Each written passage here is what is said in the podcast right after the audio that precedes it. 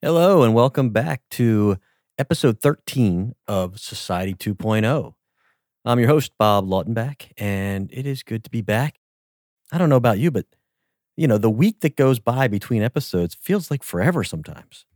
I hope everyone's doing well. Please do not forget to reach out to me. Send me your hate mail at bob at societywire dot net, or you can reach me on Instagram or Twitter at societywire. Pretty exciting episode this week. Got to sit down with Rob McCargo, TEDx speaker and director of A I at P W C. Had an interesting conversation about the future of work and future-proofing staff and their jobs. We also talked a little bit about democratizing A I technology and technology in general to make sure that uh, it's not consolidated into one particular power, one particular country. Uh, Rob's a really interesting guy. You should listen to his TEDx talk. It's It's got a little bit of humor and a lot of wisdom. So definitely check it out when you have some time. But before we get started with the interview, let's hit the news desk and see what's hot in the world of A I. Okay, so I visited time dot com. I'm not really, Time is not the area I usually find interesting A I articles, but once in a while there's a gem. And there is an article called Artificial Intelligence is Powerful and Misunderstood. Here's how we can protect workers. So the article starts out saying, because A I can outperform humans at routine tasks, provided that the task is in one domain with a lot of data, it is technically capable of displacing hundreds of millions of white and blue-collar jobs in the next fifteen years or so. So it goes on to say that if you're worried about these types of jobs, the blue and the white collar jobs, don't panic because there's another category of jobs, a much larger category around empathetic and compassionate jobs such as teaching, nannies, and doctors. And these jobs require compassion, trust, and empathy, which A I does not have. And even if A I had it and tried to fake it, that nobody would want a chatbot telling them they have cancer or a robot babysitting their children. And they said the key to, I guess, stemming this tide of A I wiping out blue and white collar jobs is that there must be retraining of the workforce so people can do these new, or not new, these other empathetic jobs. And this must be the, it says, it goes on to say, this must be the responsibility, not just of the government, which can provide subsidies, but also of corporation and A I's ultra-wealthy beneficiaries. It goes on to say, as well as job displacement, A I has the potential to multiply inequality, both between the ultra-wealthy and the displaced workers, and also among countries. And we've talked about this here, in that there needs to be a way to democratize the technology, because uh, if one country or several countries own the technology and it becomes so... so powerful, and I don't mean, we're not talking about Skynet here, but it becomes such an advantage to have. And without it, it it's really going to be hard for anybody to compete. Then it makes countries that are trying to come out of the third world mode, it, it basically sets them there forever. The article goes on to say that in contrast with the U S and China, poorer and smaller countries will be unable to reap the economic rewards that will come with A I and less well-placed to mitigate job displacement. And I agree with that. I think that, again, we've talked about this here. If we don't democratize it, if we don't figure out a way to share the technology, there will be countries that are significantly impacted in a negative way. The article was interesting. Again, you can find it on time dot com. My my problem with it, I, I, the, or I guess, yeah, my problems with it are, It it basically says that, you know, people will be displaced, and but we'll be able to retrain them, or we should try to retrain them, the government and companies who are reaping the rewards of A I advancements, that these companies should somehow pay for it all, and that at the same time, we should try to look for ways to retrain people for the empathetic or compassionate jobs like teachers and nurses and doctors. I think that's all well and good, but it's a little bit idealistic. And for me, there's a little bit of irony here that they're treating people or thinking about people in a robotic way, as if you could just take somebody who was doing job X and retrain them completely to be a doctor or be a nurse or be a teacher. Uh, and I, I, we're not programmed that way. People take different career paths and do different things because that's what they like to do. In some cases, you do jobs that you don't want to do because you need to, but given the choice, you gravitate towards things that you enjoy. I have a friend who's a mechanic. He loves what he does. Would he want to be a doctor? Would he want to be retrained to be a doctor or a nurse or a teacher? Um, my bet is no. And myself, I'm in the technology consulting arena. I could never be a doctor. I would, you know, if I had somebody, a patient that came in and had cancer, I'd probably bawl my eyes out. So I, I would not be a, a, a good doctor at all. Teacher, I might see myself as a teacher. But when I talk to different people about how we might address the future of work and the retraining of the the workforce. Again, this is assuming that A I is going to displace as many jobs as some of the forecasts have predicted. If that happens, then obviously we're going to have a big job displacement issue that we're going to need to be, that we're going to need to address. I think that the canned answer or the somewhat canned answer of we'll just do job retraining is a little bit idealistic. I would love to believe it was going to be that easy. Let's simply take people from job A and retrain them for job B. I just don't think that that's a realistic scenario. But this is just one man's opinion. We really don't know what the future is going to hold as it relates to A I automation and job, I don't know, job displacement. So it could be a lot worse than some people are predicting. It could be not nearly as catastrophic as some are predicting. But only time will tell. But I do think it's a good idea that we prepare, uh, and I don't mean be a prepper, but I mean we should prepare. We should look at our educational systems, see how we're preparing the future graduates for what will obviously be a world of automation, a world with A I. It's not going away. It's just how can we adapt? You know, is it, uh, obviously, I think we need to reshape some of our curriculum, but we also have to consider, as I said earlier, you know, people don't all want to do one type of job. People aren't going to gravitate toward, toward compassionate jobs simply because that's the way things are going. Or people aren't all going to try to become data scientists because that's where it's going. The right path is trying to figure out how can we make things work and still allow people to do things that they enjoy. How can we leverage people in existing jobs? So nothing changes. Let's pretend nothing changes at all. A I is just an enabler. It allows us to do things quicker, faster, stronger. There will be some job displacement for sure, but overall, most of us get to stay where we are. But will A I allow us to shift just a little bit, just slightly, in that we get rid of the mundane part of what we do and allow us to focus on leadership and creativity and more inspirational tasks or in, inspirational items? I think there's there's room for that. I think that that's a, a distinct possibility. If you look at the people that you work with, if you look at the things that you do today, quite a bit of it can be task-driven and mundane, but there's a lot of inspirational stuff. There's a lot of sitting around a room with other people trying to solve problems.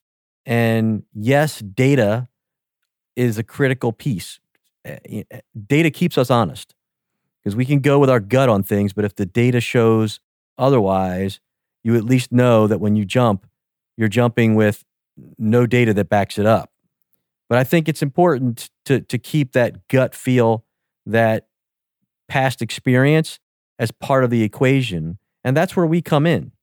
I don't think we're ever going to be able to get rid of or or have technology supplant us. And while we may eliminate the mundane part of what we do, which I think would be awesome, we're always going to be around for the rest of the work, which is the interesting part of the work. So that that that gets me excited. And like I said, Rob and I talk about future-proofing the jobs of, of the people coming to work now. So with that said, let's just go ahead and jump into the interview with Rob McCargo. I want to welcome Rob McCargo, TEDx speaker and director of A I at P W C. Welcome, Rob. Thank you, Bob. Thanks for having me on the on the program. No, I'm I'm glad you had some time to to uh, uh, meet with us. It's going to be pretty exciting today. So let's tell everyone a little bit about your journey uh, to becoming so engaged in the A I space, uh, even even before PwC and, and and where you are today. Yeah, so I've had a fairly long and I guess to describe it as a circuitous route to to find find A I in my life. Um, I, I was uh, I was a scientist by background. I did uh, microbiology. Uh, I then had a, a fairly wide ranging career encompassing executive search, building boards for companies. Um, working uh, in the humanitarian uh, emergency response sector. So I spent time in West Africa during the Ebola outbreak, which was a fairly exciting uh, assignment. Uh, and then moved into sort of human resources, ops transformation uh, when I joined PwC several years ago. And uh, really, uh, I, was, I was hankering after a meaningful mission in my career. I hadn't quite landed on the thing that I felt was going to create the most efficient impact that I could derive career satisfaction from. So an opportunity arose a few years ago to get involved in a fairly major uh, rollout of an A I system here internally within the organization. And uh, I managed to uh, move myself into to, to leading on that. And, and then as time's gone by, it's uh, gained sort of significant traction in the market, huge amount of interest from our clients across all sectors, in the government circles and other stakeholders that's uh, required uh, a huge amount of focus on Uh, explaining what the technology is to our customers, what what the implications are, where the opportunities lie today, and uh, or also where, where the risks potentially sit and how to evolve those. So it's, it's a very broad-ranging role, but it's been a fairly uh, long and winding path to find this as, as my key mission in life. Yeah, to go from uh, basically uh, Ebola Ebola in, uh, in Africa to A I at PwC, that's a that's a pretty wide journey. For sure. Indeed it is. Yeah. Sometimes I have to ask myself how on earth I find myself doing this, but uh, always up for a big challenge. So I, I watched uh, your TED Talk and, and you mentioned there where when you were a child, you wanted to be Optimus Prime. And uh, I, I actually wanted to be Spider-Man. So I, I, I know exactly how you felt. How, how did that work out for you? It didn't work out at all. And, and that's, that's really the point is that, that you and I both went through that shocking realization at some point that hey, superhero really isn't in the cards for us. Uh, so, but I wonder, though, the, the kids today uh, that are in first grade, they're going to graduate in twenty thirty-five. And you, both you and I have young children. And what, what are your thoughts around that without some kind of major transformation in our educational system, that these twenty thirty-five graduates might have some kind of similar shocking realization that what they expected is not reality because of the wave of A I disruption? Yeah, I'm, I'm I'm in two minds, really. On the one hand, you would argue that we haven't seen vast changes in the education system since since we were kids. Uh, you know, there's been, there's been some material changes, but not wholesale change. Uh, and therefore, that would give you cause for concern that uh, the pace of change isn't keeping up. On the other hand, you think about what our, our kids do today, the think about as they move into the workplace, the technology at the disposal. I'm fairly optimistic, actually, that, that the uh, the younger generation will get with this program. They're going to be used to working very differently from you and I. They uh, will certainly be uh, much more comfortable with technology. Uh, and some of the, the bright young things we hire, I'm always amazed by how quickly they take to new concepts very, very swiftly. So to a certain extent, uh, I'm, I'm fairly upbeat about the way that they will cope with the future because they're not saddled with the baggage of the past.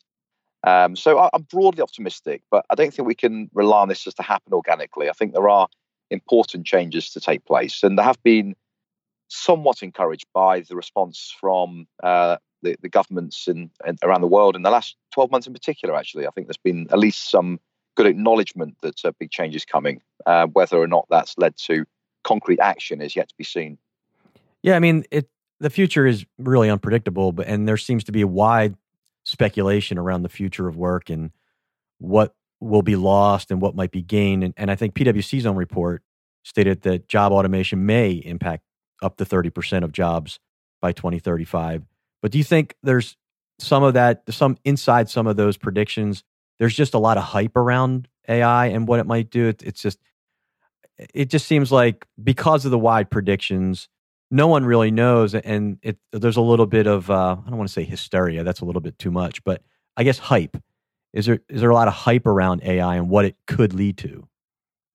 I think when you're speaking about jobs specifically, uh, there was a great piece that um, I think uh, uh, Tech Review did uh, where they synthesized all the reports they could find in the last five years that tried to forecast the impact of uh, A I and, and automation on the world of work. And there's wide-ranging estimates from the Frey and Osborne report, which suggested forty-seven percent, uh, the O E C D at fourteen percent, our PwC analysis suggesting thirty percent. I think the the, the challenge is, is trying to convey in uh, in a succinct way quite how nuanced this is. So whilst it's very easy to uh, to produce headlines that uh, point to this stark uh, uh, sort of numerical number that uh, that suggests the, the job apocalypse, um, I think the, the the more detailed uh, answer is uh, is is I guess where we're at on, at the moment is saying that whilst it's very clear that there's going to be a substantial impact on specific tasks uh, it, that make up whole jobs, the task composition. Um, that's not to say that uh, whilst on the one hand, jobs will, of course, be automated. But on the other hand, we're also forecasting a fairly substantial economic boost through the impact that A I has on the economy from uh, driving productivity, from increasing consumption of goods and services through the ability of A I to hyper-personalize those services. Uh, and with that in mind, it, it brings with it a, a substantial labor demand uh, as well at the same time. And this is before you even get into the, uh, the, the conversation about the, the new categories of jobs that don't yet exist. So our current position is that on the one hand, we see substantial change and substantial impact on existing jobs. We are also saying that if you get public policy right, if you get the adaptations to the education system right, if you get the, uh, the, the approach to workforce strategy right, to embed that approach to lifelong learning, then we think that uh, actually we could net off the job losses with job creation. And the most report, uh, recent report we focused on, on China actually uh, suggested that the Chinese economy could see a significant growth in labour creation um, off the back of the uh, impact of A I. Now, do you think that uh, businesses will be taking an even larger role in retraining, or basically just in, not retraining, but training uh, new new hires into those new roles that have yet to be created, since we really don't know what they are, and so obviously can't set that up within the educational institutions? It's, I mean, I, as I've seen in the last twenty-five years, companies have Pr- played a bigger role in training the, their staff to do the things that they actually need them to do, because the, the, it's just they're not ready or prepared fully when they come out of school. And do you see those companies having to play a much larger role in carving out the future for themselves and their employees? I, I think the way that companies uh, respond to this challenge will be uh, significantly important. And I think at the moment, there's still too much focus on the short term. Um, you can understand why. There's significant pressures from cost. Uh, there's significant pressures on uh, getting your workforce strategy right this year, next year, the next few years. And this is uh, a multi-generational impact. The, you know, some of the effects from this might not be felt for ten or fifteen or twenty years. And this often reaches beyond the, uh, the, the you know the, the, the purview and the perspective of current C-suite executives. But the decisions made today do have profound implications for the future. And I think what you'll start seeing is, uh, is certain corporations just taking this uh, perspective from a slightly longer term view, um, because it, it comes back to a few bigger picture issues. Um, purpose. Uh, we see um, a lot of our best talent coming to us wanting to understand, do we live our values? Do we live our uh, do we live our purpose? Um, how are we going to future-proof their careers if they join us? And uh, I think that's given us a lot of pause for thought to think about how do we uh, future-proof the staff? How do we give them that access to lifelong learning? So I think um, I, I think it will take some time, but I, th- I am starting to see some organisations uh, moving the dial on this. Um, Because we can't just let this happen by default. We can't just rely upon governments to design this. Governments are locked in these electoral cycles for four or five years, whether it's the U S or the U K or beyond. Uh, and uh, it's slightly longer term than that. I don't think we're going to see the real impact of this in the next uh, few years or so.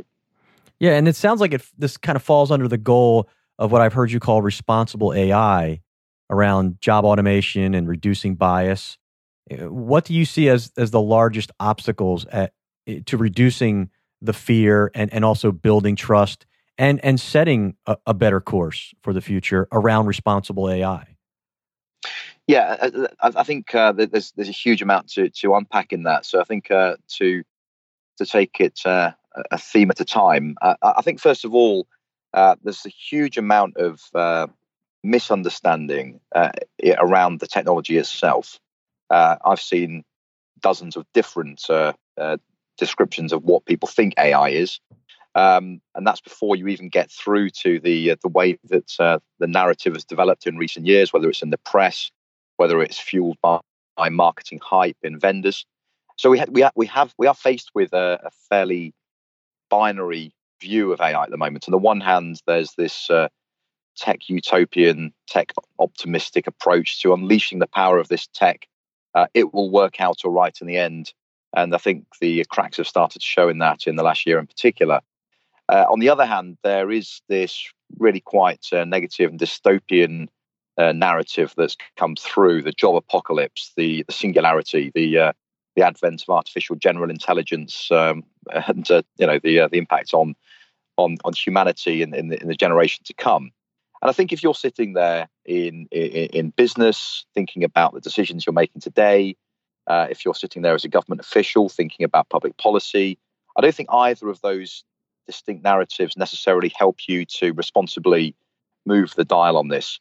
And I, I'm far more interested in how this technology is going to impact us today, the next few years ahead, uh, the opportunities that are already starting to come through, but the very, very real and tangible examples of where this is already not working out well.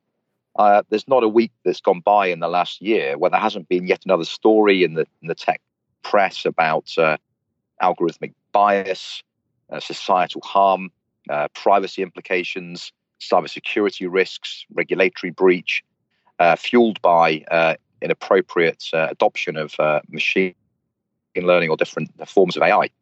So really, my my view is is around uh, how do we how do we move the uh, the uh, I guess the confidence of executives to adopt this technology to drive real tangible business benefits, to drive revenue growth, to cut costs, to reduce risk in their enterprise, but not in a way that exposes their businesses to additional risk, to avoid the unintended consequences of uh, walking in blind to this sort of technology adoption, and to, to, to feel the benefits coming through. For that, for me, defines responsible A I. And uh, I think that there's going to be a huge focus on this in the years ahead as governments start to grapple with the uh, the need for potential regulation, uh, the need for standards, the need for professionalization of the workforce. They need to put the right uh, governance and rigor in place uh, in terms of corporate governance in organizations. That the list of things that you have to do in addition to developing the tech is vast. On the other hand, this is a great opportunity in business. There's uh, a, a great demand, I think, in the years to come for a new breed of professionals that understand the technology but can uh, put the right, uh, uh, uh, I guess, rigor in place from their subject matter expertise. That the communications professional that can articulate this in a way that wins hearts and minds in the workforce, the uh, the human resources professional that's thinking through the, the very human impact on this technology, compliance experts, the people specializing in the legal profession, uh, and uh, one very close to one of our pillars in, in the audit and assurance space, uh, a need to build that level of assurance into the uh, the technology itself. So huge risks, very real things happening today that are both positive and or negative, but some really interesting developments coming through that give us comfort and confidence to think that uh, this uh, is something that we can uh, develop on our terms and won't just happen to us. Do you think that there's enough time being spent or fo- or focus on the ethics of A I, and, and both at, at, at, at a corporate governance level and but also at the, the governmental level to, to decide, you know, how should we proceed? Not to go into the dystopian world of, you know, artificial general intelligence and, and, you know, sentience or whatever, but more or less, what are the ethics around using it for the, for the reasons you mentioned, you know, the bias, um, privacy, et cetera. do you think that there that there's enough focus right now, both on the corporate side and, and the government side? I'm slightly biased because I feel like I spend all day, every day talking about that. So uh, maybe not a good bellwether for you. Um, uh, I think there's been a huge increased focus on this. Um, I think there's been a huge diversity of where the focus is coming from. This is not just a conversation that's residing in academic circles or, or the tech companies. Uh, I, I speak with regulators, standards bodies, politicians, uh, educators. The list goes on. Uh, uh, I even met some some priests and bishops to talk about the theological implications of it. Uh, in That's year. Interesting. I've not thought Very, of that yet. That's pretty interesting.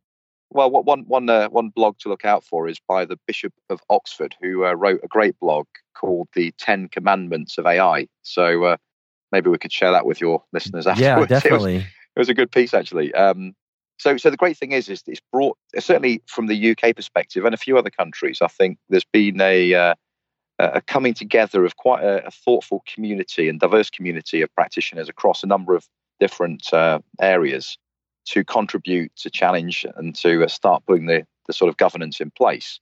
Um, to give you some idea, in the U K, we had a great House of Lords report on A I that really started to look at the ethical issues. Um, we've had some great work happening in organisations like the World Economic Forum. Countries around the world, for example, have been uh, quite focused on this. Uh, Canada, uh, this month alone, Dubai have published some thoughts on this. So there's some great work coming through, actually. I mean, I'm quite encouraged. The, the big challenge now is how do we see this prioritized in enterprise and business adoption of the tech?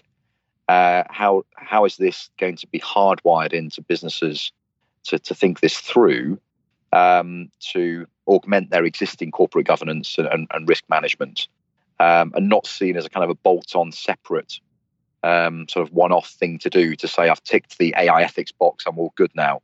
That's the big challenge, I think. How do we get businesses to mainstream this into their into their thinking? Yeah, and a, and a couple of the people that I've interviewed in the past, one of the big, I guess, I won't say concerns, but challenges would be, how do we ensure that we're, there's some form of democratization of the technology so that the advantages are spread across the globe versus making it even harder for countries to come out of their economic situations? And, and do you see... Uh, uh, uh, at least at the at the world level, you said you talked about the World Economic Forum, that there is a concern that cu- countries who can take a lead on this will be just basically far surpass everyone else, leaving people even further behind than they already are. Yeah, there are very real concerns about that. To give you some idea, um, we published a report at the World Economic Forum, I think it was about a year ago or so, that tried to... Uh, estimate the economic impact of A I through those product productivity and consumption side effects. Um, so overall, we were saying that by twenty thirty, we believe that A I could add an additional fifteen point seven trillion U S dollars to the world economy. Um, but within that, a substantial winner in that would be China, who we believe by twenty thirty could see an additional twenty-six percent G D P boost through A I adoption. Uh, North America, no surprise, of course, uh, around about fourteen point five percent. Here in my home country, the U K, around about ten percent. But then other economies around the world seeing a, a, a lower, somewhat lower in many cases, uh, you know, benefit from this. So there is a concern it does polarize the uh, the, the, the winners and losers. There's also been a, a lot of uh, uh, press and coverage about where political leaders have referred to A I nationalism or the the, the, the A I arms race, uh, whether it's in uh, China, Russia, the U S, across Europe, et cetera, which isn't necessarily helpful. I don't think it's uh, a zero-sum game. Uh, many of these researchers are working collaboratively together, so it's much more of an entanglement um, of uh, of R and D. Um, but you are very right. I, I think there is a genuine concern that the the the the, the monetary gains that are likely to flow through could not could could lead to a point where they're not uh, um, appropriately distributed throughout the entirety of society, and this has led to some really interesting developments around uh, what could be the, the future model of, uh, of wealth distribution. Uh, in in the U S, of course, there's a there's a chap who's uh, apparently standing for uh, for the, the twenty twenty presidential race, Andrew Yang, that's uh, standing on a platform of universal basic income. Um, there's a number of other models and pilots underway to think about how that might through come through. Could there be changes to the taxation system? Um, a lot of this points back to the, the the big tech companies around what's their duty of care to think about that. And uh, and on the other hand, actually, the, the, when you talk about democratization of tech, uh, it's around who gets access to the tech.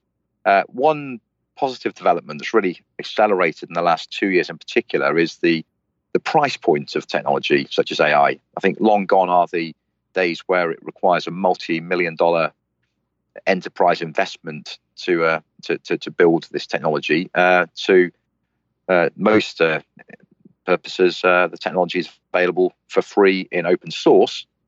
Uh, you're, pay, you're paying for a you know fairly powerful uh, cloud computing, um, but you need different assets at your disposal. You need vast qualities of good quality data. You need the right talent. So there is an issue around, I think, where the talent resides in the world economy as well. And uh, I think that's a, a bit of a shortfall at the moment in, in, in many settings. Yeah, I, I look at it, I try to be optimistic about it and think that as the cost of tech is driven down and more of tech, specifically A I, is, is being pushed out to the edge, and around seventy percent of the world has access to smartphones, or I'll, I'll, not, maybe not all as smart as others, uh, but they're driving, technology is being drive, driven more out to the edge, even on devices. So as we do that, I think that it will help democratize access to A I because it will be put on smaller and smaller and more inexpensive devices. But I think that that might be just a hope of mine. I'm not sure. And because I'm really concerned more about, you know, the medical aspects of it, because there's so many advances happening in the medical arena with leveraging A I, machine learning, that would be very beneficial to, you know, really spread that out across the world and make it accessible to everyone. I mean, you yourself were had worked in in, in the uh, with Ebola, and, and I think you said Africa. And I, I one of the, my other interviewees is, is heavily involved in Zika and Ebola out, outbreaks, and helping to use or leverage technology around predicting outbreaks and how to manage outbreaks. So I think it's going to be important to be able to get access to that technology for everyone across the world. That's a little bit of my soapbox, but um, it, it, it's critical, I think, if we're going to really succeed and, and not make it, you know, all in one bucket within co- countries. Indeed, yeah, and health healthcare is in particular a, a, a very exciting area. And uh, yeah, I mean, on the one hand, uh, I was drawn to it, and I did think back to uh, how. How could this have changed the game during that global health emergency? Um, it, it certainly could have uh, made better sense of the uh, vast amount of data being collected, I would have thought, to discern some of the epidemiological patterns that were coming through. But realistically, on the ground, there were times when I was sitting there in like places like Sierra Leone having to climb a tree with the cell phone to get a signal. So it wow. wasn't much in the way of uh, data transfer going on either. So I think that sometimes there's a, a way of over-engineering some of the solutions, which actually in the main does suggest that I think the uh, the, the growth of uh, mobile technology is, uh, is is positive into some of the emerging markets. And I think this, this does move through to uh, a particularly interesting area of our work around the Uh, I sort of tag it as the A I for good space, but um, I think you know things that are happening in the world now. Some some great um, developments around the way that A I can be harnessed to accelerate um, progress towards achieving the U N's Sustainable Development Goals, um, uh, of which healthcare for all is is one of the most exciting ones there as well. Uh, but also affecting things like uh, you know monitoring deforestation, the state of the oceans, and uh, climate change, and uh, and then into areas like education, et cetera. So I'm very excited about uh, about uh, you know the opportunity to solve real problems using the tech, not just think about how do you sell more advertising. And uh, I think back to that hankering after the uh, the mission. Uh, one of the big uh, events in my life was uh, very sadly uh, losing my uh, my inspirational mother to uh, uh, what we call motor neuron disease. I think in the U S you call it A L S. Mm-hmm. Um, fifteen years ago, and uh, thinking through now already what we're seeing here, certainly in, in some organisations I know in the U K, uh, what uh, machine learning and other techniques are offering in terms of the acceleration of, say, drug discovery for rare diseases. And in fact, one company in the U K is uh, already leading some promising uh, signs they might even be able to uh, accelerate progress towards treatment of A L S, which uh, would be uh, super exciting. So yeah, so so how do we how do we uh, put the right controls and the right processes and the right education and standards in place to allow us to really start motoring on and solving some of these grand challenges? It is really exciting. What a, a fantastic uh, place to be, trying to to help uh, organizations achieve these. No, I agree. Now, not to not to dive into politics politics at all, but do you, is there do you feel that maybe that Brexit could either help or hinder, or has an opportunity for either the E U or or the U K to help advance or or help progress A I in either way, or has no effect at all? Um, yeah, uh, uh, starting to comment on areas outside my, uh, my my my specific area of study, but um, I think from what I see anecdotally, uh, I see the U K working very closely and cooperatively with uh, with counterparts in the E U uh, anyway, uh, and that appears to be continuing, and that also extends out to all manner of other Uh, territories globally. So, for example, uh, I'm associated with the, the I triple E's um, uh, initiative on, on A I ethics, uh, which brings in practitioners from from many, many dozens of countries, including China. Uh, there's, there's work with the World Economic Forum, the Partnership on A I, and all manner of other ones starting to draw collaboration together. So, no, I'm, I'm, I'm finding cross-border cooperation actually quite positive. Um, The U K and Japan have just announced a, a joint initiative to look at some of these issues. Um, uh, here in the U K, we've uh, we, we've got a number of new bodies that have been set up, including a, a Centre for Data Ethics and Innovation that uh, will be very outwardly looking with uh, regards to um, other countries' endeavours in this space. So uh, it's one area I'm, I'm fairly positive about. Yeah, it seems like technology or and, and science tend to you know rise above the fray of politics and work together regardless of what's going on, which is always a positive sign, in my opinion. Indeed. So what are some of the, I mean, as we talked about, A I is like a really broad term, and a lot of people, it's a hard, sometimes hard to define for people. So what are some of the myths that you see out there when you're, when you're traveling about and meeting with people about A I?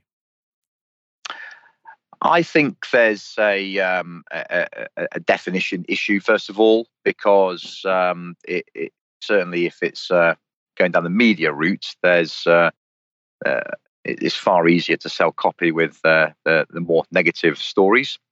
And uh, one of the common tropes is to uh, associate A I with uh, uh, the Terminator. So um, if you follow me on social media, you'll see me constantly bemoaning yeah. the, the state of uh, uh, imagery associated with A I. And uh, yeah, with it's that in Skynet mind, uh, everywhere, yeah. Indeed, yeah, yeah. And, and, and with that in mind, uh, just a, a quick uh, recommendation for listeners to follow the work of the, the Leverhulme Centre for the Future of Intelligence, who, in partnership with the Royal Society here in the U K, have launched a great report on A I narratives, how those have evolved, how important they are to uh, to develop and uh, to gain public buy-in as well. So, so um, there's, uh, first of all, a kind of a narrative issue that uh, I think is uh, often unhealthy um, and sets either false expectations or sows seeds of fear inappropriately. Um, so I think I think that's the chapter one of the book. I think when you're bringing it down to a level, I think there's no doubt that the uh, that the the marketing fueled hype hasn't done anyone any favors, and I think you've seen that in other Uh, technology domains such as blockchain and, and, and drones and V R and beyond as well in, in, in the last year or two specifically. Um, so charting a calm, sober course down the middle that demystifies the fear and the hype and uh, you know translates to keep people engaged, but in a way that sort of uh, represents where the technology is at and where it will go in the next few years is uh, is important. And then, of course, you know, I, I, I'm also fascinated by the work of uh, many fantastic uh, academics looking at the longer range picture of existential risk and uh, artificial general intelligence. Um, brilliant work by the likes of you know, Professor Stuart Russell. I've had the pleasure of meeting a few times, and, and other counterparts in the field.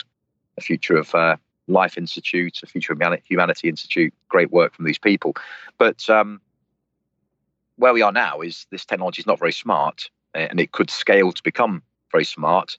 But I'm concerned that sometimes it can hoover up the oxygen of publicity to take attention away from the very real impact the technology is having on society and business today, um, in areas that uh, potentially are slightly invisible. You know, a lot of people refer to uh, much more visceral and physical uh, ad- adaptations of A I, such as driverless cars, autonomous vehicles, et cetera.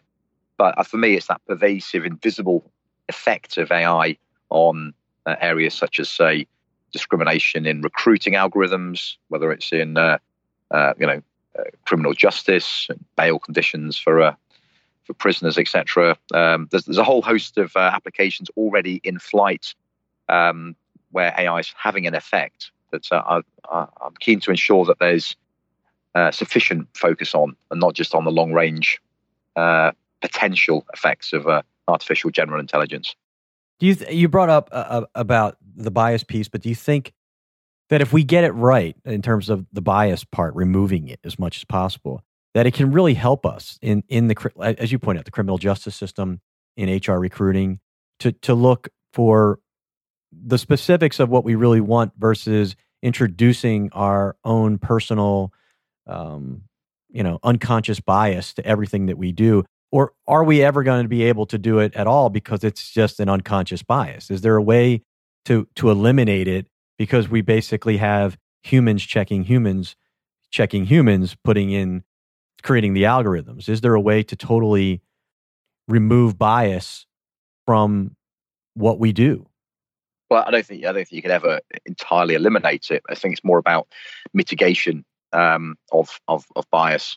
And you're right, uh, uh, many, many human-led activities are incredibly susceptible to bias and uh, um, uh, cognitive dissonance, uh, thinking about the uh, sheer scale of the number of people that apply for jobs to work with us, um, huge teams of people processing those resumes all day long.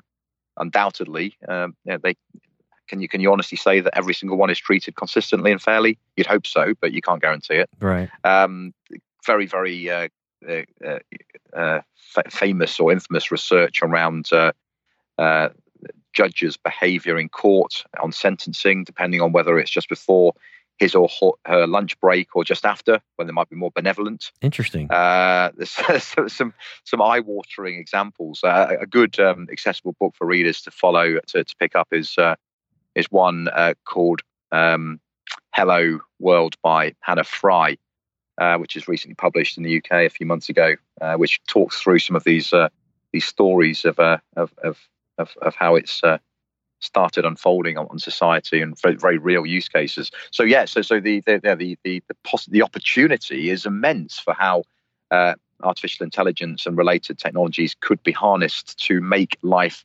much more equitable and fair and consistent, and better outcomes for all stakeholders and participants in society. With a huge caveat and a but there, that if it's just unleashed without the right level of rigor and planning and uh, oversight and inspection, uh, it could erode the situation even further.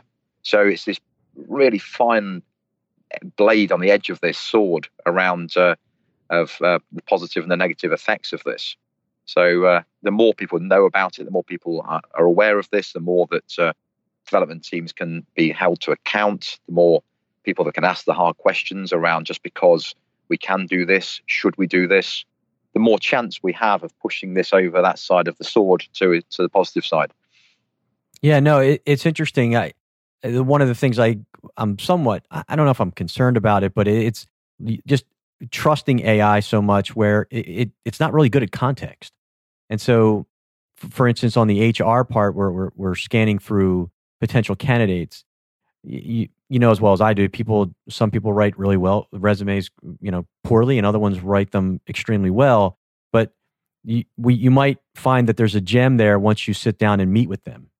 And so you could try to have an unbiased algorithm that says, look for these specific skills and only these skills, and if they're worded this way or these words, but then lose people potentially because you didn't get a chance to meet them. Um, and the same thing happens today when you look at a resume. As a person, you know, you forget the machine. We could dismiss someone just because they spelled something incorrectly or whatever. But it's that you know, overall, like, just trust the A I, you know, and if it didn't spit out the results, then therefore we won't look at them. Do you know what I mean? Yeah, and if you're simply um, applying A I to poor processes, then that is more likely to exacerbate the uh, poor outcomes. So when it comes to hiring, uh, maybe, maybe this could be the death knell of the uh, of the resume or uh, yeah, for the future. So already we uh, have implemented um, uh, A I augmented video interviewing technology that can read micro expressions and gestures of candidates' faces when we're hiring students, for example. Um, to unearth those people that might uh, historically have been weeded out because they're not that orthodox, and uh, trying to make the system fairer. But, but, but, huge but there, for um, use cases um, of s- substantial consequence, like whether someone gets a job, whether someone gets promoted, whether someone has this disease uh, diagnosed, whether uh, it's a decision to invest a billion dollars in this stock or that stock. Uh, whether there's a strong regulatory uh, requirement in the process, then that does require the human in the loop to inspect and uh, give that confidence to uh, to ensure that uh, you know there's uh, an inspectability and uh, transparency to the process. Agreed, agreed. I guess the, the final thing is what is what excites you about what, what's happening in the A I space? What what do you see and what gets you excited every day about what you're doing?